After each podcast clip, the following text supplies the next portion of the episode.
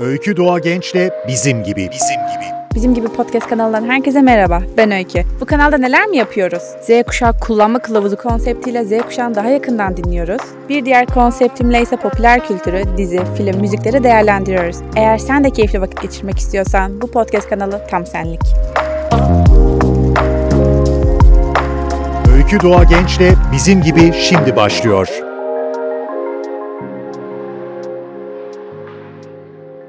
Bizim gibinin yeni bölümünden herkese merhabalar. Ben Öykü. Bu bölümde sizlerle üniversite için tavsiyeler hakkında konuşacağız. Üniversite biliyorsunuz ki çok çok heyecanlı bir serüven. Hele yeni geçiyorsanız çok daha heyecanlı. Çünkü hayatınızın lise dönemi bitiyor. Artık yeni bir dönemi üniversite dönemine geçiyorsunuz. Artık bir yetişkinsiniz. Çünkü lise gibi sizin bir veliniz yok. Her şeyden kendiniz sorumlusunuz. Rehber hocanız yok. Programınız size bağlı. Gerçekten kendinizi yetişkin gibi hissettiğiniz bir döneme giriyorsunuz. Bu yüzden bu yetişkinlik döneminde benim de sizler için birkaç tavsiyem olacaktır. Ben de şu an üniversitede okuyorum ve ben de inanın ki bunları yapmaya çalışıyorum. Üniversitede uzun zamandır vakit geçiriyorum. Yeni başlamadım ama her dönem başladığında çok çok heyecanlı oluyorum. Hadi sizlere neler tavsiye ediyorum ve ben de neler yapıyorum onu konuşalım.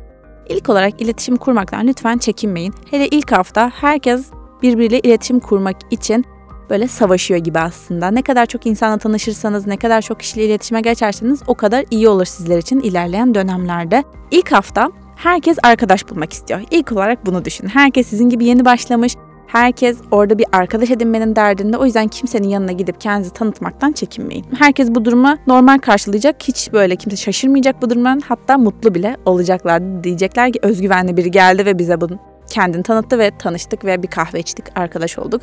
Kesinlikle arkadaş edinmekten çekinmeyin. İkinci tavsiyem de kulüplerde aktif olmak. Bu ne demek şimdi? Bunu çok yerde duymuşsunuzdur mutlaka. Bütün TikTok'ta falan da tavsiyeler verilirken kulüplerden bahsediliyor. Peki neden kulüplerde aktif olmalıyız? İlk olarak arkadaş edinmek istiyoruz. Çünkü üniversite öyle bir yer ki bir sürü arkadaşınız, bir sürü farklı fakülteden, bir sürü farklı bölümden arkadaşınız olabilir. Bu çok normal. Lisedeyken bu pek olmuyordu biliyorum. Böyle kimse ıı, kendinden küçüklerle, kendinden büyüklerle arkadaş olma peşinde değildi. Herkes çok normal. Kendi sınıfından, kendi döneminden arkadaşları vardı ama üniversitenin farkı işte burada. En küçüklerle de en büyüklerle arkadaş olabilirsiniz. Bunun için de kulüpler harika bir fırsat olacaktır sizlere. Çok farklı çeşitlilikte arkadaşınız olabilir kulüpler vesilesiyle. Network yapabilirsiniz. Kulüpler çok çok zengin yerlerdir arkadaşlar. O yüzden kulüplerden faydalanabildiğiniz kadar faydalanın. Özellikle böyle business kulüpleri oluyor, iş imkanı veren gibi değil de böyle iş dünyasının insanları sizlerle buluşturan kulüpler oluyor ve kulüplerde çok güzel networkler elde edebilirsiniz. Ben böyle hatta daha önceki bir bölümünde de bahsetmiştim. Böyle büyük şirketlerden gelen çalışanları dinlemiştim ve çok etkilenmiştim. Yeni bir şirket kültürüyle tanışmak, yeni bir şirketi öğrenmek çok güzeldi ve network'te kazanmak için harikalar. Organizasyonlarda hem katılımcı olabilirsiniz hem de organizasyonu organize eden, insanlara sunan bölümde olabilirsiniz. Bu da sizler için çok güzel bir fırsat olacaktır. Sorumluluk kazanabilirsiniz bu organizasyonları e, ayarlarken. CV'nize yazabilirsiniz çünkü bir organizasyonu sıfırdan yaratmak çok güzel bir süreç. Ben de şu anda bir kulübün yönetim kurulundayım ve bunu yapmaya çalışıyoruz ve gerçekten arkadaşlarımla böyle bir grup çalışması yapabiliyorsunuz. Grup çalışması yapmak çok çok keyifli. Yeni bir deneyim benim için de. Ben daha önce yönetim kurulunda hiç olmamıştım. Bir okul kulübünden dışarıda bir kulüpte olmuştum ama şu anda bu yepyeni bir serüven benim için de. Gönüllü çalışan ben biliyorsunuz ki bir kulüpte gönüllü de çalışıyorum okulun dışında. Kesinlikle bu size yepyeni bir vizyon katıyor arkadaşlar. Çünkü kendinizi hiç ait olmadığınız bir yerde başkalarına yardım ederken görmek sizi çok çok motive eden bir durum. Bu şekilde farkındalıkla kazanmış oluyorsunuz. Huzur evlerine gidebilirsiniz. Çevre ile ilgili bir STK'da çalışabilirsiniz. Kimsesiz çocuklarla çalışabilirsiniz. Hayvanlara yardım edebilirsiniz. O kadar çeşitlilik var ki gönüllü olmak isteyene ve kesinlikle bu gönüllü çalışarak vizyonunuzu genişletin derim ben. Bunları ben yapıyorum zaten biliyorsunuz ki. Staj konusuna gelirsek ben zaten 3 yıldır 3 farklı yerde staj yapmış biri olarak stajı kesinlikle öneriyorum. Hiçbir şekilde para almıyorum, neden boşuna gidiyorum gibi düşünmeyin.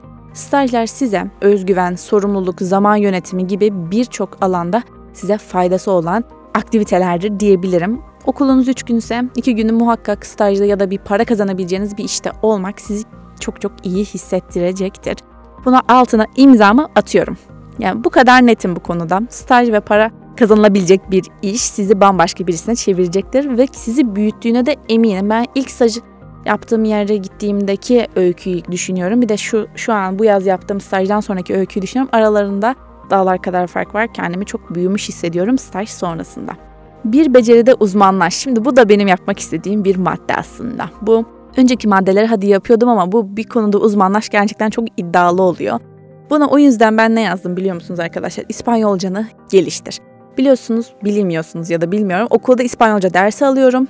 Zorunlu yabancı dil olarak İspanyolca alıyorum ve artık İspanyolca'da uzmanlaşmak istiyorum. Uzmanlaşmak dediğim C2 seviyesine çıkmak değil elbette. Sadece kendimi izah edebilecek kadar bir İspanyolca konuşmak istiyorum ve kendime güvenilir bir şekilde İspanyolca konuşmak. En önemlisi bu zaten. Siz de kendinize uzmanlaşabileceğiniz bir beceri edinebilirsiniz. Özellikle üniversitede İngilizce konusunda hepimiz çok özgüvensiziz, ben de dahil. Ama bu becerimizi bir konuşma sınıfına katılabiliriz, online dersler alabiliriz. Cambly var biliyorsunuz ki. Bir şekilde uzmanlaşabiliriz ya da bunları istemiyorsunuz, bambaşka bir hobi istiyorsunuz. Tabii ki de olur. Gitar çalabilirsiniz, resim kursuna gidebilirsiniz, binicilik yapabilirsiniz, tenise gidebilirsiniz. Ben tenise de gitmek istiyorum aslında ama işte ayarlayamıyoruz bir türlü. Bu da ötelediğim bir şey benim maalesef ki. Belki ötelemekten de uzaklaşabilirsiniz üniversite hayatında. Çünkü üniversite hayatı çok çok hızlı geçiyor.